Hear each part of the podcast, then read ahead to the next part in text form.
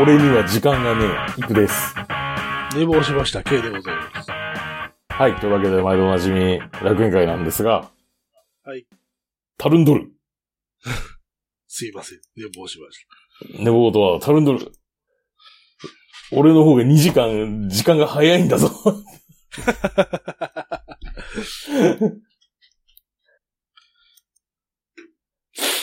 これ、時差を意識しながら収録してるというのもなかなか変な放送なんですけど。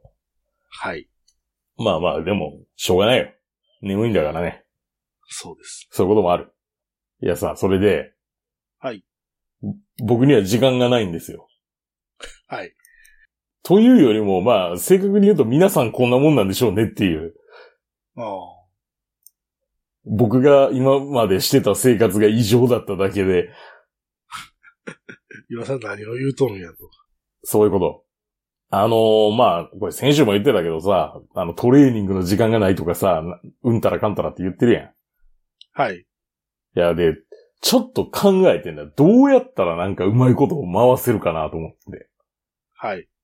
トレーニング時間を確保したい。しかし、トレーニング前に血中のアミノ酸濃度を高めたい。その前にはでもなんか、その何時間前かに物を食べとかなあかんみたいな話になって、そういうジレンマに陥るわけよ。うん。いや、で、ちょっと考えたんが、幸い僕はあの、車通勤なんですね、今。はい。もう十何年ぶりかの感覚ですけど。はい。で、言うて車に乗ってる時間30分ぐらいはあるんですね。ああ。ということは、会社を出る前にうん。プロテインを飲んで、うん。移動時間を消化時間に当てれば、はいはい。かえって速攻トレーニングができるということではみたいな。っまあまあまあまあ、そりゃそうですね。ていうことを思いついたという次第であります。まだ実践はしてませんが。で、あとね、あのーまあ、時間ないんで、もういよいよあれですね、自炊を放棄してますね、完全に。うん。なる。もうしょうがない。無理や。む無理無理、無理無理、カタツムリってなってる。 でも、でもよ、はい。あのー分かってもらえると思うけど、ぶっちゃけタイの状況やったら自炊するよりその辺で買った方が安い。まあそうだよね。そう。あの、で、な、なおかつその、売ってるロットがでかいわ。なんか、はいはあんまり小分けしてない感じというか。い。まあそうね。だって肉とか野菜とか、キロやん。100グラムいくらとか、なんか、そんなケチくさいこと言わんや。なんか、キロいくらみたいな表示してるから、はいはい。もうそういうことなんだろうなと思って。まあ、このあたりがね、あの僕の時間の作り方みたいな話でございますよ。で、まあ、タイに住んでるじゃないですか。はい。あタイ語マジでわからんな。いやでも、学校通ってたわけでしょ。いや、学校通ってたらどうだよ。そんなんじゃ、もう到底、全然よ。 あまだまだ全然修行が足りませんねって。まあそう。で無職の期間何をしてたんやって話になるんで。いや、タイ語の勉強やけど。してたのほんまに。いや、してたしてた。ほそれをほんまにしてたよ。してたけどえ、卒業卒業した後やで。あ、終わった後か。終わった後は、むしろ英語の勉強に力を入れてた。 なんでなんてなるやん。だからそれが。えいや、なんか、手っ取り早かったから。いやでもさ、その、英語はとりあえず素地があったわけやから、タイ語をやっとかんとみたいいや、そうなんやけど、いや、タイ語のな、しなんていうか、教材ってあんま、な、まあ、ないわけないんやけど、なんていうか、なんか、とっかかりにくいというかさ、 あんまり統一性がないかったりしたりさ、その、なんていうの発音にな。対言すいる。訳じゃないですか、全部だから。 そいれや、も。だからなんか、とっかかりがない、とっかかりがないんだよ。あと一番の問題は話し相手がいない言語なんてうまくならんっていう。それは英語だとそうよ。英語やったら話し合えておるみたいな言い方。いや、まあそうそうですよ。いや、でも基本的に前住んでたコンドミニアムでは、あの、向こうが英語で話しかけてくるから、その、はいスタッフの人とかが。その外人が多かったからな。うん。ただ、今の住んでるとこさ、うん。通じんのだ。いや、でも俺、まあ、一週間近く俺横で見てたけど、うん。 じゃあ英語が喋れてんのかって言ったら喋れてはなかったように思う。まあ、なんとかなってんねん。それででも。逆に言えばあのレベルのタイ語もできないってことでしょあ、全然できへんよ。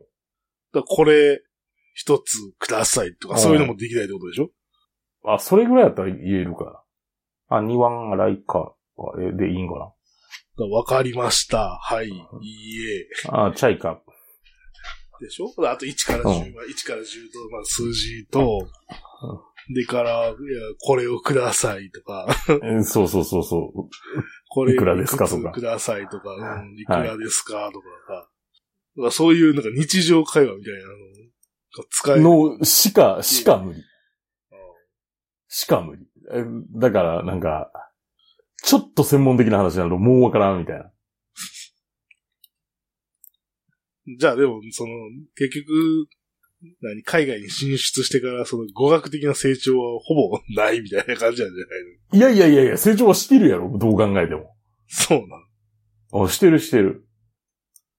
してるけど、まあそんな劇的なスピードでは無理や。いやわからんのがさ、その、う半年くらい学校帰ったわけじゃないか。ん。関われてたよ。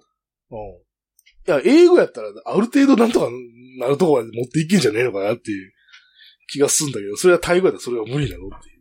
あー、どうかな。まあそもそも英語で習うという方法方法に無理があったんかもしれんな。教授言語が英語やかあ、そうそうそうそう。まあまあ。ら。だってあなた字も読めないよ、今のところ。 いや読めるよ、別に。いやだってこれなんて書いてあるって聞いても、これこれなんて書いてあるって聞いて 帰ってきた試しがなかったんやけど。あああ、あれな、あの、看板とかで指さすやんか。あ看板の書体がマジで読めへんねん。悪いけど、それはもうどうしようもない。多分これみんな言うと思うで。書体で全然読めんようなんねん、ほんまに。でもなんかそんな特殊な書体やったよ。書体ってゴシックとかそういうことじゃなくて。あの、看板とかに書書かれる書体はマジで読めません。あの、例えば、あのー今手元にあのコーラの瓶があるんですけど、はい。多分下にコカ・コーラって書いてあるんやけど、これは読めないみたいな。まあ、これまだ読めるから。うん。でも、あの、じゃあ、成ドアの分下書いてある方やったら読める。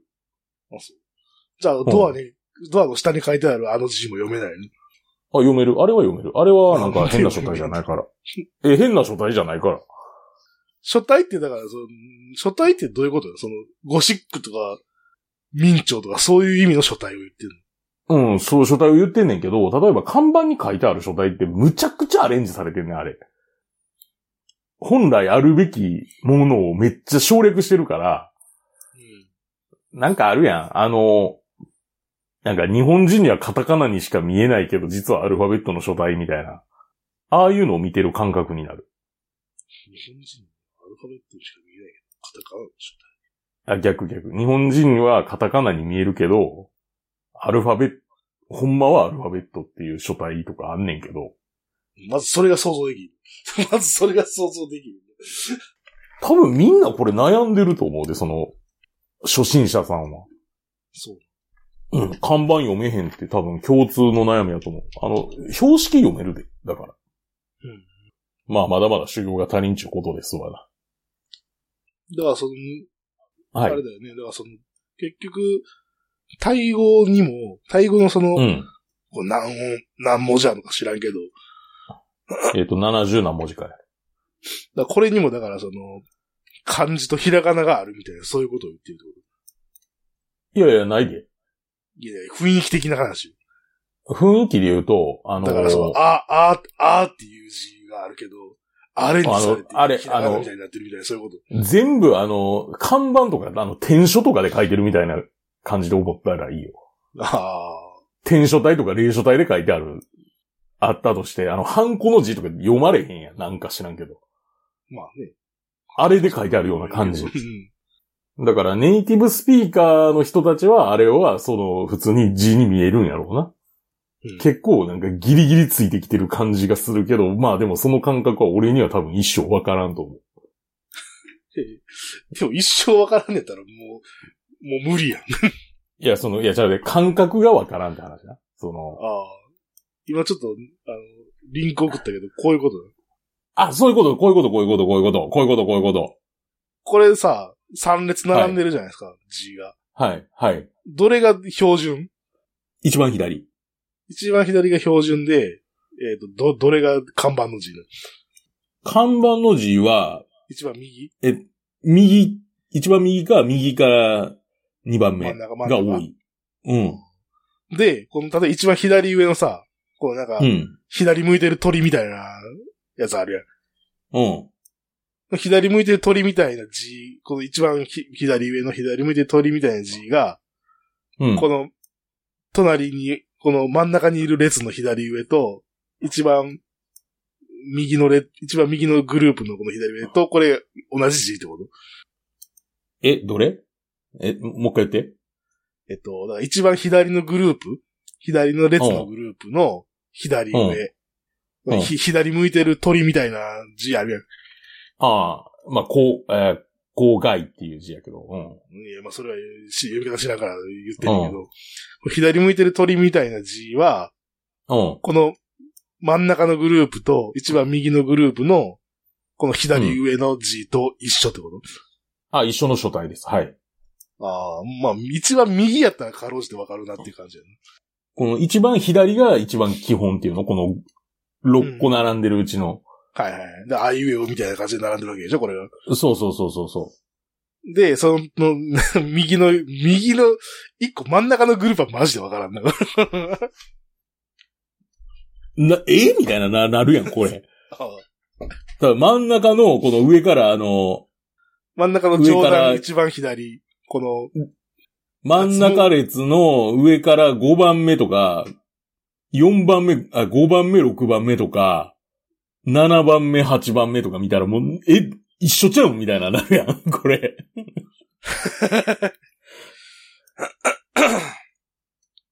だから、だだからまあこれあれだこういうページがある。だからこれ、あれ、名とムーみたいなことでしょだから、あ、そうそうそうそうそうそうそうそう。そうそうそうそうそう。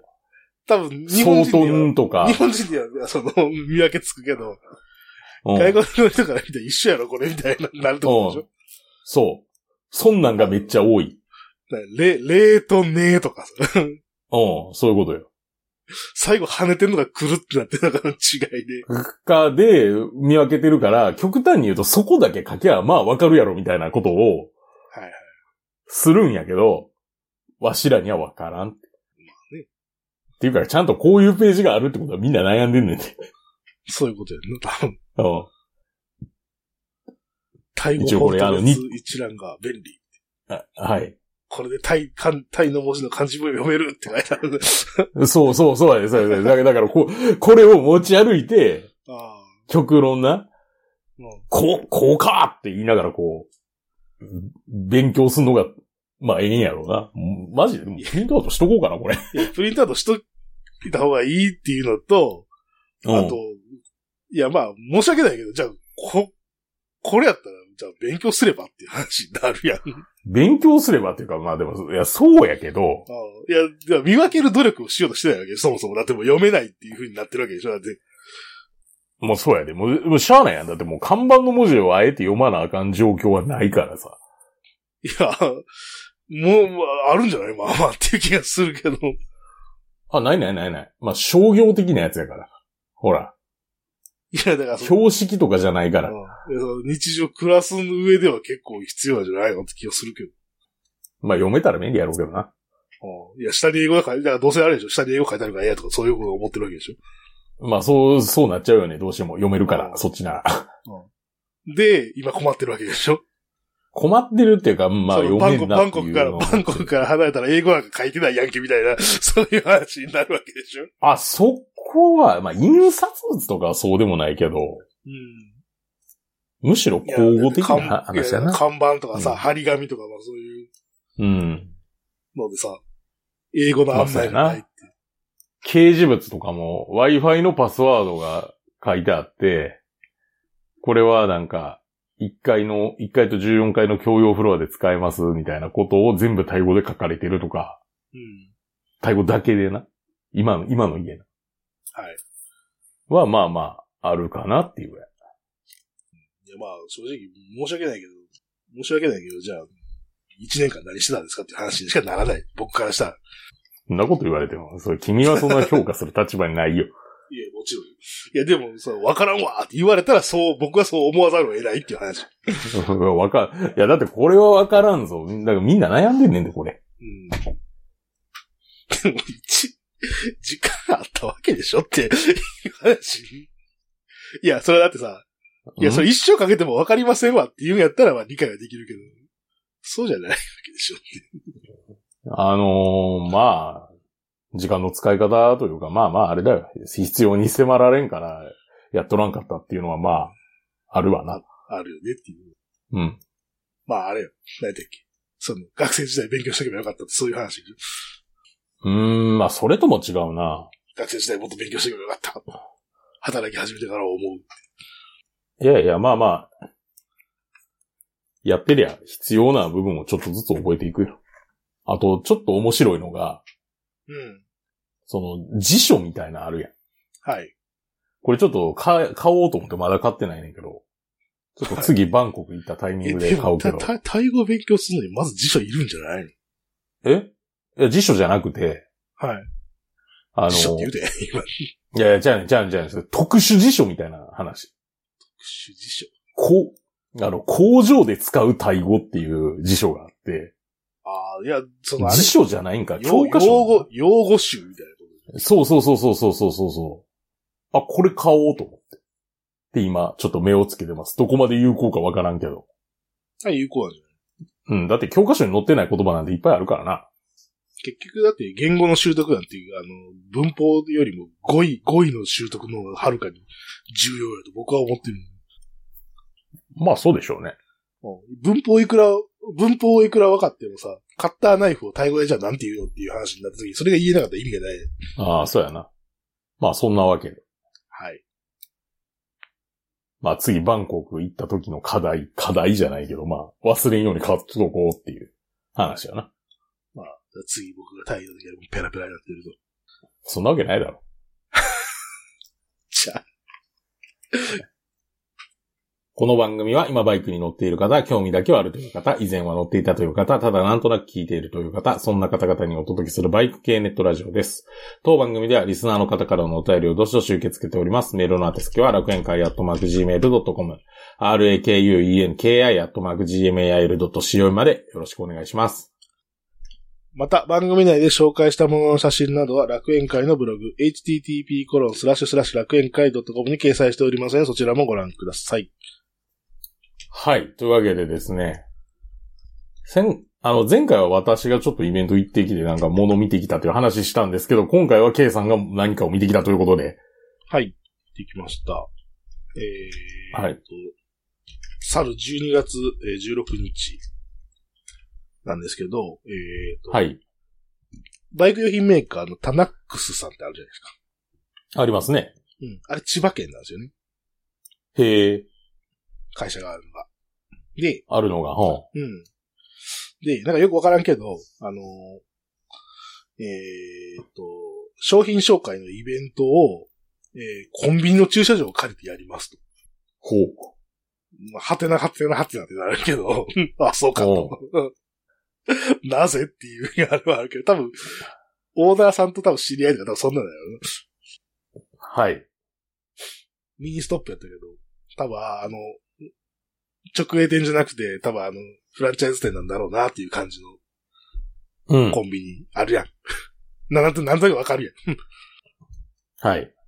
ん。で、まあ、あるっちゅうことを聞きまして、柏、柏市というところであると。あ、柏市。近はいしはいはうい。んまあ近いし千葉のね。ううん。いうことで、まあ、行ってきたというお話です。ん。はい。で、えっ、と、まあ、イベント自体は9時から昼の1時までだったかなあるっていうことで。うんで、まあ、ね、千葉市に住んでるし、は1い。時間ぐらいあれば行けるかなと思って、うん。 9時半過ぎぐらいに家を出てうん。行行ったんですけど、あのーひどい渋滞でですね、はいはいはいはい。柏に行くまで2時間ぐらいかかるっていう、ほバイクで。う。なんか千葉って渋滞が広いイメージがある。勝手な。いや、そなんうかそう、け特にその、千葉の北側はなんか渋滞ひどいらしいっていう話聞いてたんやけど、で言うとはい土日じゃないですかっていう話やんか。まあまあまあ、そうやな。ああ、ああ。と思って言ったらもうめっちゃ混んでてさ、もう俺3回ぐらい途中で帰ろうかなと思って。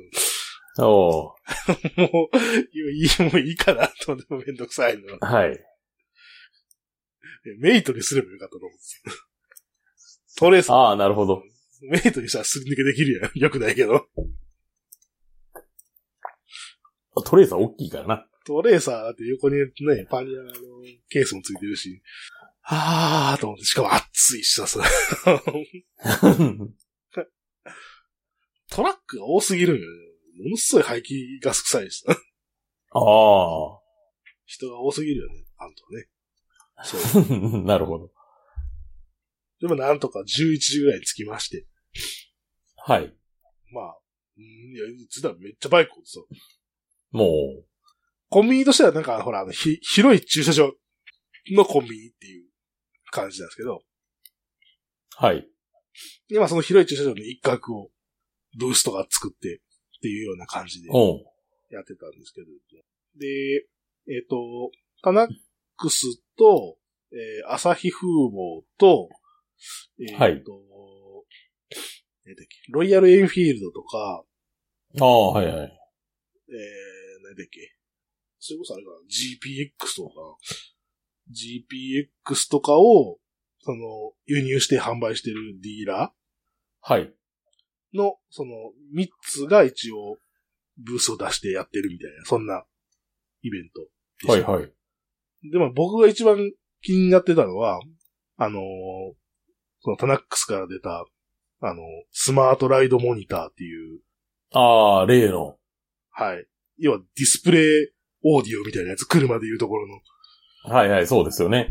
うん。あの、携帯から、えっ、と、Apple CarPlay もしくは Android Auto で、はい。えーそのモニターにそのナビの画面とかを表示させると。で、携帯自体はまあ、バイクにつけずにいけるよっていう。おうポケットにでも入れとけば安心だね、みたいな。そういうこと言うとけばいいよっていう、そういう話なんですけど、カメラをぶっ壊さなくて済むね。そうそうそう。まあね、熱暴走するしとか、いろいろ問題があるじゃないですか。ああ、そうですね。うん。いや、で、どんなもんなんやろうと思ってたんですけど、まあ、ちおょっと、時間もなくて用品店に行ったりとかすることもできなかったので、初めて見ますという状態ではい。行ってきました。まあ、どうせだったらメーカーの人に話聞けるし、まあ、ここで話聞けばいいかと思って、わざわざ、その、用品店に行くこともなかったんですけど、まあ、はい。直近で発売されて、結構ええ値段するんですよね、値段が。ああ。は8万弱ぐらいするのかないはいはいはい。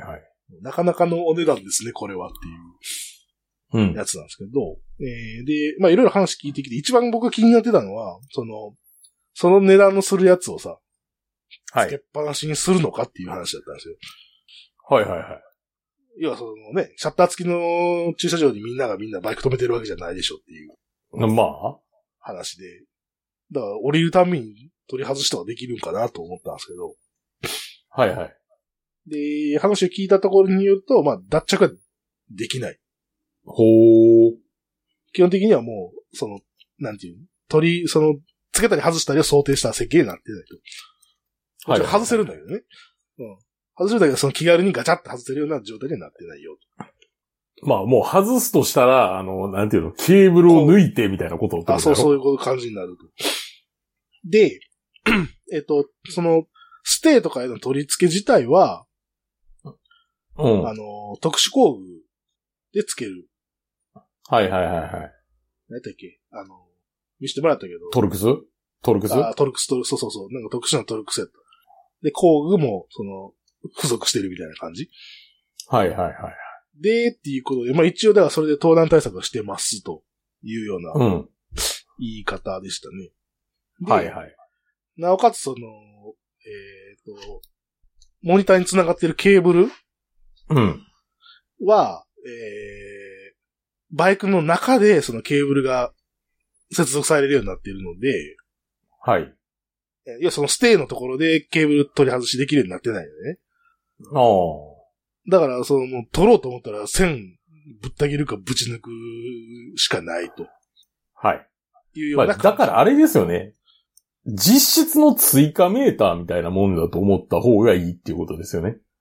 そういう感じですね。イメージ的には。もう一個なんかケーキ追加してですね。タコメがついやってるから、そら、そうそうそう、だからタコメーターとか、まあね、ね、なんかそういうのをつけてセンサーを追加してるから、もうそもそもあん、なんていうか取るようなもんでもないという、うん。うん。と思った方がいいってことですね。はい。で、そのもの自体は、えっ、と、IP67 相当の防水防塵設はい計になっうんて。るということで、えっ、と、まあ、当然、その、ね、取り外しもできないので、要は付けたまま別に、はいあの、洗車しても大丈夫。はい。バッシャリ67ってあれだっけ大丈夫つけん、つけんかったらえ OK ぐらいのやつやったっけいや、67だだけれども、ドボンしても大丈夫とは言ってああ、一応それは大丈夫ね。た。ただ、バイクについてる状まあ態そでれやドったらボンってどういう、どういうことなんて話になるけど。もう、もうあの、水没、水没者が誕生するか そうそうそうそう。それはもうバイク自体が終わるっていう話になるけど、らな。おう一応そのドボンは、ドボンでも大丈夫。だからまあ、ガンガン水かけても大丈夫ですっていう、いう話でしたね。で、一応なんかその、まあこのスマートライドモニター自体が別にタナックス自身がこの開発とか生産製造してるわけではなくて、えっ、と、中国メーカーで作ってるやつを、その日本にローカライズして輸入してると。はい。いう状況で、そのなんか、一応テストとかは、まあそこの社長が、深センから、えっ、と、どこだっけ、チベットまで、バイクで実際走って、なんかテストしてるから大丈夫ですって言ってなるほ ど。た。あすげえなと思 ったけど。それはそれで。あすごい、すげえな、すげえな。あで、えっ、と、まあ、あともう一個僕気になってたのが、その、携帯、スマートフォンではあるのが、熱暴走するっていう問題じゃないああ、しますね。えっと、特にその、ね、ケースに入れて、あのーバイクに搭載するややつとかだともう一発で熱暴走して動かなくなったりとかしますよね。まあまあ、しますね。うん。僕もそれ嫌って、あの、俺なんたてちいのうの背中が空いてるケース使ってますからね。俺たちのラムマウントのさ、あの X グリップみたいに、うん。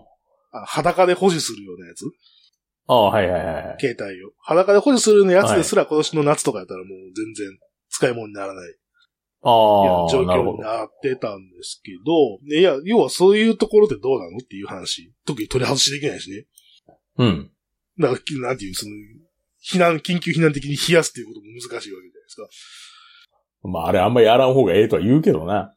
うん。いや、でもさ、影に置いとくとかそういうこともできないわけ。ああまあまあ、かまあまあ、影に置くもな、確かに。うんそう、無理やりそのね、冷蔵庫にぶち込むとかそういうんじゃなくて。おううん水かけるとかな。影にも、そうそう、影に持っていくとかそういうこともできないからう、ん熱暴走って、じゃあどうなんですかっていう話をしたら、一応う、んえっ、と、だいたいマイナス、マイナス何十度から、えっ、と、プラス70度までおうは、えっ、と、問題なく動作するっていうような設計になっていると。で実あ際あーあれやな。なんか、車載の機械の企画っぽいな、その考えそ方。そうだね。で実際はその、本体をから割って中身にこう、見せてるようなやつもディスプレイで置いてあったんだけど、はい。もう機械の前面にあの、アルミの放熱板とか、うん。あとその CPU 周りとかにもなんか、追加で放熱の板がついてたりとかして、まあ、かなりは放熱はするようにはなっていると。うん。で、一応テストもしてて、熱の方については。タナックスってさ、あの、ミラーとか作ってんじゃんか。はい。で、そのミラーのさ、あの、ほら、鏡を焼き付けとかしたりするのに、なんか釜みたいなの持ってるんやああ、なるほど。で。で、その釜、釜にぶち込んで、70度ぐらいにして、おお テストしたりとかもしてるけど、問題なく動いてるから大丈夫って言ってなるほた。 無茶すんだと思ったけど、ど。 ただ熱暴走対策を取れてるから大丈夫ですよっていう話。はい。でした。っていうことですね。で、あと実際、あの、ついてるやつバイクに取り付けされてるやつで、うん。あの、触れるようになってたんで、触らせてもらったんですけど、はいはい。実際じ自分の携帯接続してみたりとかして。うん。で、えっ、と、接続自体は、えっ、と、Bluetooth で接続するんだけれども、だけれども。もう実際のデータ通信はなんか Wi-Fi を使ってやってるみたいな、へえ。そういう感じみたいですね。まあまあまあ、なんか知らんけど、その、後ろではうまいことやってくれとるんやで、という。うん。で、えっ、と、まあちょっと僕の携帯がもう、そ当時暑かったんで、若干うん熱持ったっていうのもあるんだけれども、えっ、と、捜査官自体は、まあまあ、まあまあかなっていう感じ。その、カープレイの動作あさ。ちょっとなんか、マップによっては、なんか、動きが微妙やったやつもあったけど、それが僕の携帯のせいなのか、その、スマートライドモニターの仕様なのかあがーちょっと、ちょっと、切り分けができないんでわからないけど、せやな。で、アップデートによって解消するみたいなの全然ありそうやしな。そうね。で一応そのナビ設定とかしたりみたりとか、して、はいどんな感じで動くかとかっていうのも一応やってみたけど、普通にうん。動いてました。ああ、なるほど。ただ、えっ、と、その、まあ、当然っちゃ当然なんで、その音は出ない。あ、音は出ない。まあ、そモう、ニまターあ、そろそだろかか。ら。うん、あえてスピーカーつける理由もないもんな。うん。だから、つないで、その、例えば、ナビを開始すると、えっ、と、はい。画面は、そのカープレイの画面がモニターに映ってるんだけど、案内の音は携帯からなるっていう。ああ。だから仮に、その、あの、ヘッドセットつけてて、そうだね。そっちを接続して、そっちに音声を流すっていうのはできるわけやろ。できるっていうこと。インカムに流すっていうことね。だからインカムで聞く。まあまあ、そう、そうなるわな。まあ、普通はね、別に走ってたら音聞こえないからね。うん。っていう、まあそういう感じになる。ななので、スマートライドモニター自体に、その、えっ、と、Bluetooth のインカムを接続するんじゃなくて、インカムを接続するのはあくまでスマホに接続するっていうはいはいはい。形になるっていう感じみたいですね。なるほど。で、その接続してなくても、えっ、と、多分 GPS だと思うけど、あの、速度計とか、うん。あと、えっ、と、方位計とかは、あの、出たりとかするような感じの機能になってるっていう感じですね。なるほど。で、えっ、と、前後ドライブレコーダーがついてるので、はいその画面の確認とかもできるうん。という感じで、で、えっ、と、カメラを使って、えっ、と、画像認識ではあるんだけど、あの、視覚か、視覚監視みたいなのをしてる。はいはいはい。よくあの、車とかでね、あの、ミラーの後ろ、ミラーがピッて光るじゃないですか。ああ、あるある。なんかレン、最近のレンタカー借りたら、なんか急に光り出して、うん何これってなるやつ。あれはレーダーだけど、うん。これはそのがカメラの画像で、カ画像認識でなんかその物体がせ、し物体が近づいてきたら、えっと、そのモニターの、その、例えば右後ろから来てたら、モニターの右、右のその端っこに、おう縦に、縦になんか赤いのがピャンってついて、コーションってなんかついたりとかする。はいはいはい。そういう警告がなんか出るみたいうな。ん。まあそういう機能があるという。で、カメラ実際動いてたので、その手、手をこうやってわーって近づけたりとかすると、うん。ああの、コーションってついたりとかしてた。あ、なるほど。で、えーっと、あと、その、取り付け関係は、まあ、あの、伝送とか触れる人やったら、まあ別に自分でもやってもらえると思いますっていう話うんだ。けれども、まあでも、店に任せた方が多分楽やと思いますけどねっていう。あの、素人にはおすすめできないってやつやな。そいや、そうそうそうそう。まあだから伝送で触れる方やったら、まあ別に全然つけれると思いますけど、まあ労力考えたらお金払った方が 多分全然いいと思いますよって。いう感じで。まあ、でしょうね。うん一応用品店は、うん。そのドラレコをさ、あの取り付けする、えっ、と、コーチンがあるじゃないですか。ああ、はいはいはい。それと同じコーチンぐらいで、多分やってもらってるみたいです、みたいなことは言ってる。ああ、まあそうなるやろうな。だってこれカメラがついてて、一番厄介なんてこれ多分カメラの配線やね。そうそう。だから前と後ろに、どうやって配線するの前と後ろに回して、で、あとはだって本体はなんか何、まあ、どこぞから電源取って、うん。まあ、メーター周辺にでも固定したらしまいやから、そう。うんまあ、ほんま付け方あれやな。ドライブレコーダーと一緒やな。基本はね、そこは、いや基本っていうか、まあ、そこが一番めんどくさくて大変っていう感じになるうから、まあ確かになと。ん。なるほど。そんな感じでしたね。はスい。マートライドモニター。あのー、も、なんていう、その、もの自体、本体自体も、うん触らいろいろ触らせてもらって、結構しっかりしてるし、はい。まあ値段なりの、あのーうん、いい感じのハードウェアっていう感じでしたけどね。はい。まあ、でもまあ、まあまあ、でもやっぱり、ネックは金額だろうなっていう感じはするけうど、ん。取り付けコーチ入れたら10万円コースか。 10万はいかんと思うけど、取り付け工事に多分そんな10万はドライブレコーダーの取り付け工事にそんな取らないと思うけどね。 1万円ぐらいじゃないの ?1 万も取らないんじゃないかまあ、付けたことないから知らんけな。いどや、。そうね。まあ、でも、うん。やっぱまあ、本体価格がね、なかなかするので、うん。ちょっと、そこが多分一番、 あの、ネックになるかなーっていうところでね。はい。で、その、メーカーの、あの、社長もなんか来てたよ。ああ、その、新鮮から。あ、そうそうそうそう。で、やっぱり、その、まあ、ローカライズして日本に持ってきてるのもあるし、まあ、物自体が多分新しいのもあって、なんか、やっぱいろいろ若干不具合がなんか出てるみたいああ、で、で、なんかその、つけた人の、その、なんかつ、つけた人のひ、あのーモニターから、なんか全部ログ抜いたりとかしてあったよ。ああ、なるほど。接続して、偉いな。偉いなと思って。偉い、偉い。それは偉いわ。うんで、なんかあの、なんかアップデートとかしてくれそうやしそ。うそうそうだから、そのファームウェアのアップデートしますとかって言ってた、おうちゃんとしてんなと思って。おうじゃあまあ、欲しい方はぜひ。ですね。うん。いや、いいと思うわ。特に僕なんてあの、ね、雨でスマートフォンこば壊してますので、 はい。そんなこトとレーサーちゃんはあれやからな。トレーサーちゃんは、あの、つけるとこいっぱいあるやん。そうね。まあハンドルのバーにもつけれるからね。うん。なんかあの、カウルの内側にこう寄せるとかもできるしさ。そう、できるね。まあそういう方はぜひ、ということで。ぜひ。はい。はいお。使いになってはいかがでしょうかという感じでした。はい。まあ、あとは、あの、朝日風貌に行って、おうあの、ステッカーが売ってたんで、ステッカー買ったりとか、 ああ、はいはいはい。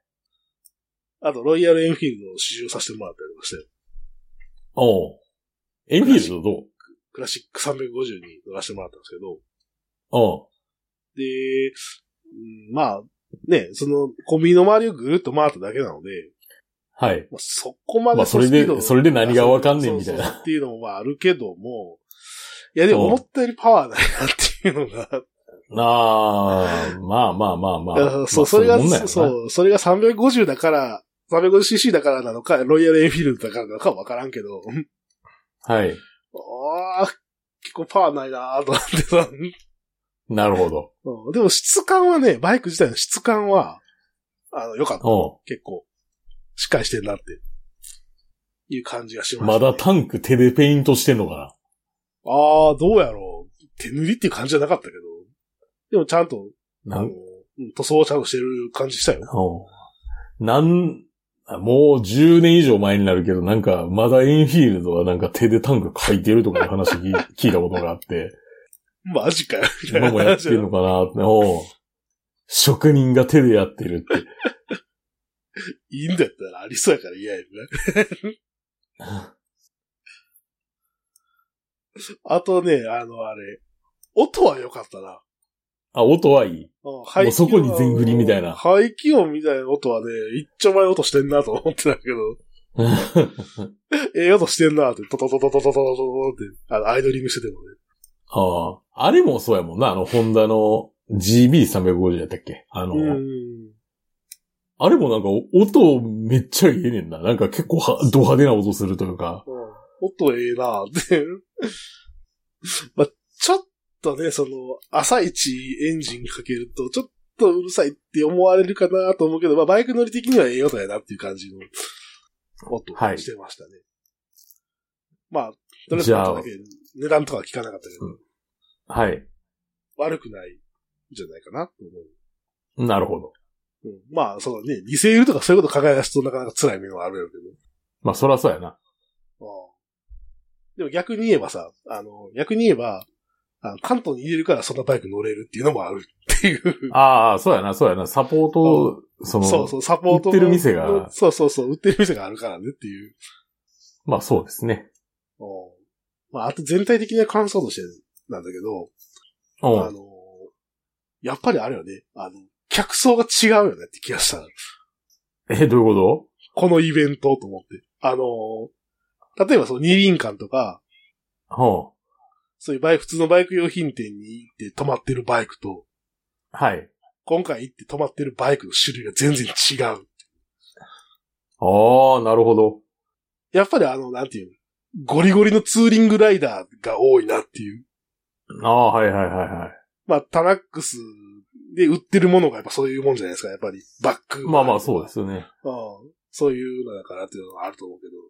みんなね、SSTR のステッカー貼ってたりとかさ、ノサップ岬とかって書いてたりとかさ。 ああ。もう車種あ、車種もあれなんかアフリカツインとか、あ、そうそうそうそう。何あ GS とかおらんかった DM の GS、GS はおらんのかう。ん、GS はおらんかった。国産車が多かった。まあ、それ、やっぱそれもあーな多るほど分、その、タナックスの客層っていうああ、まあまあそうやっていな。感じがするね。うんまあ、BM の GS だったらそもそもだってね、タナックスの用品使わないもんね、多分。 っていうかあれ標準でナビとかついてるんじゃなかったっけまあそうそう、そういうのもあるし、だってそのね、バック関係とかもだって出てるからね。あ、バッグもそうやろな。うん。まあだから、ということで。うん。国産車系で、やっぱりそういうツーリングモデルみたいなやつ。箱とかつけて、はい。